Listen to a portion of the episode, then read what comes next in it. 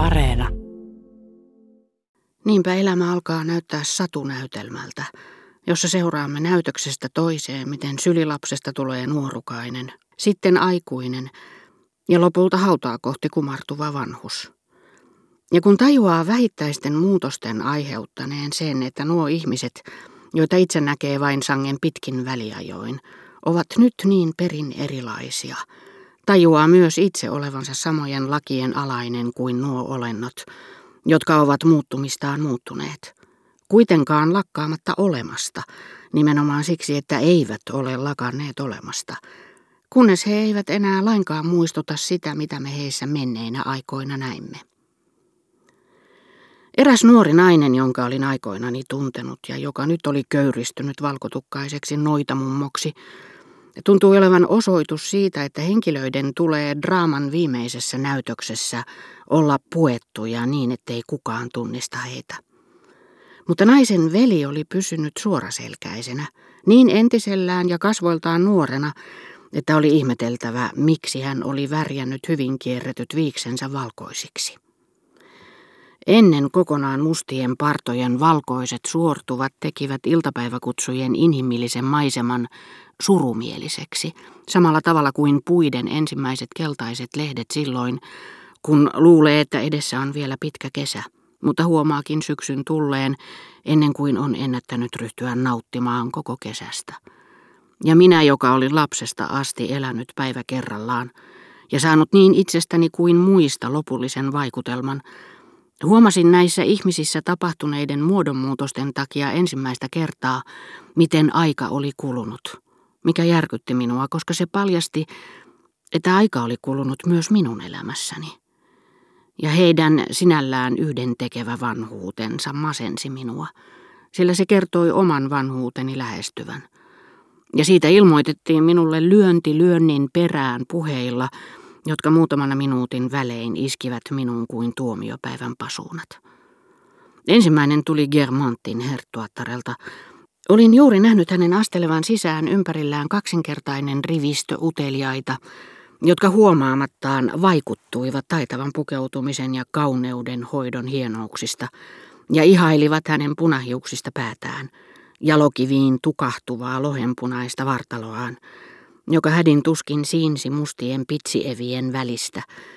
He tuijottivat sen notkeina taipuvia perinnöllisiä kaaria, aivan kuin se olisi ollut jokin jalokivillä silattu vanha pyhä kala, johon Germanttien suvun suojelushenki oli asettunut asumaan. Voi miten hauska nähdä teitä, vanhin ystäväni, Herttuatar sanoi minulle. Ja minä, itse rakas nuorukainen Combreesta, joka en koskaan ja minään hetkenä ollut voinut pitää mahdollisena, että pääsisin herttuattaren ystäväksi, osallistumaan todella Germanttien linnan salaperäiseen elämään, että pääsisin sellaiseksi ystäväksi kuin herra de Brioté, herra de Forestel, Swan tai kaikki ne, jotka olivat kuolleet. Minä olisin voinut olla herttuattaren sanoista imarreltu, mutta olin ennen kaikkea surullinen. Hänen vanhin ystävänsä. Minä mietin. Nyt hän liioittelee ehkä yksi vanhimmista, mutta olenko minä siis... Siinä samassa tuli ruhtinaan sukulaispoika luokseni ja sanoi, te kun olette vanha pariisilainen. Hetken päästä minulle tuotiin kirjelappunen. Saapuessani juhliin olin törmännyt nuoreen Le Tourvilleen, jonka sukulaissuhdetta herttuattareen en oikein muistanut, mutta joka tunsi minua hiukan. Hän oli juuri päässyt kadettikoulusta ja minä olin ajatellut hänestä itselleni mukavaa ystävää, niin kuin sään Luu oli ollut ennen, sellaista, joka antaisi minulle tietoa armeijan asioista ja siellä tapahtuneista muutoksista. Joten olin sanonut, että tavattaisiin pian ja sovittaisiin yhteisistä illallisista, mistä hän oli kiittänyt minua lämpimästi.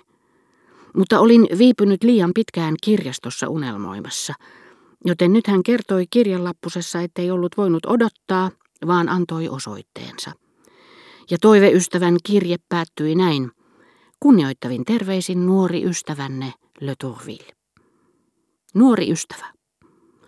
Niinhän minä muinoin kirjoitin ihmisille, jotka olivat minua 30 vuotta vanhempia, esimerkiksi Le Grandinille. Kuinka tuo aliluutnantti, jonka kuvittelin toverikseni niin kuin sään luun, saattoi kirjoittaa nuori ystävänne.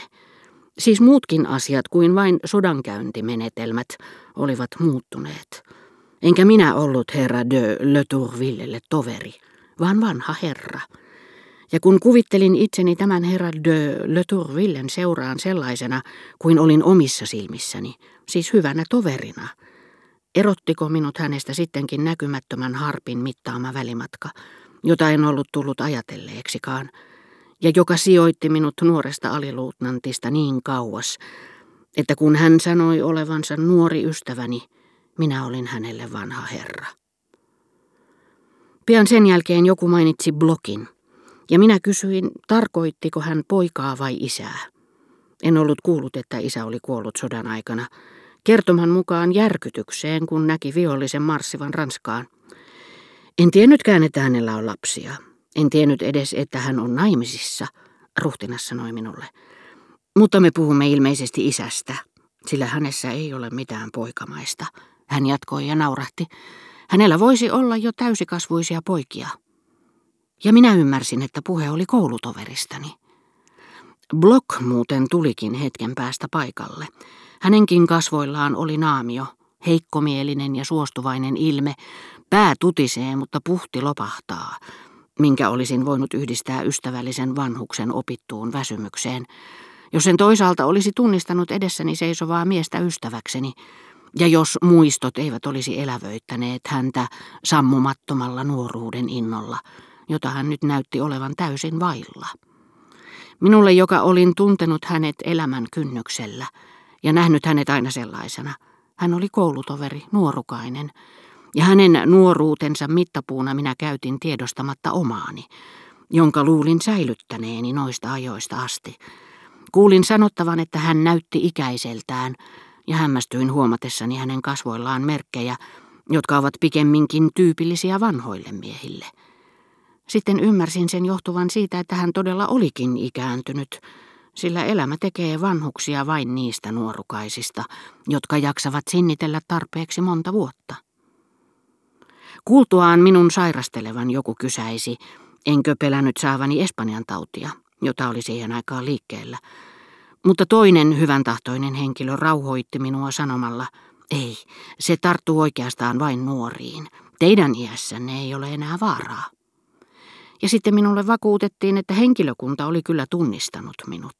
He olivat kuiskanneet nimeäni ja olivat suorastaan, kertoi muuan rouva, sanoneet omalla kielellään, tuossa on pappa.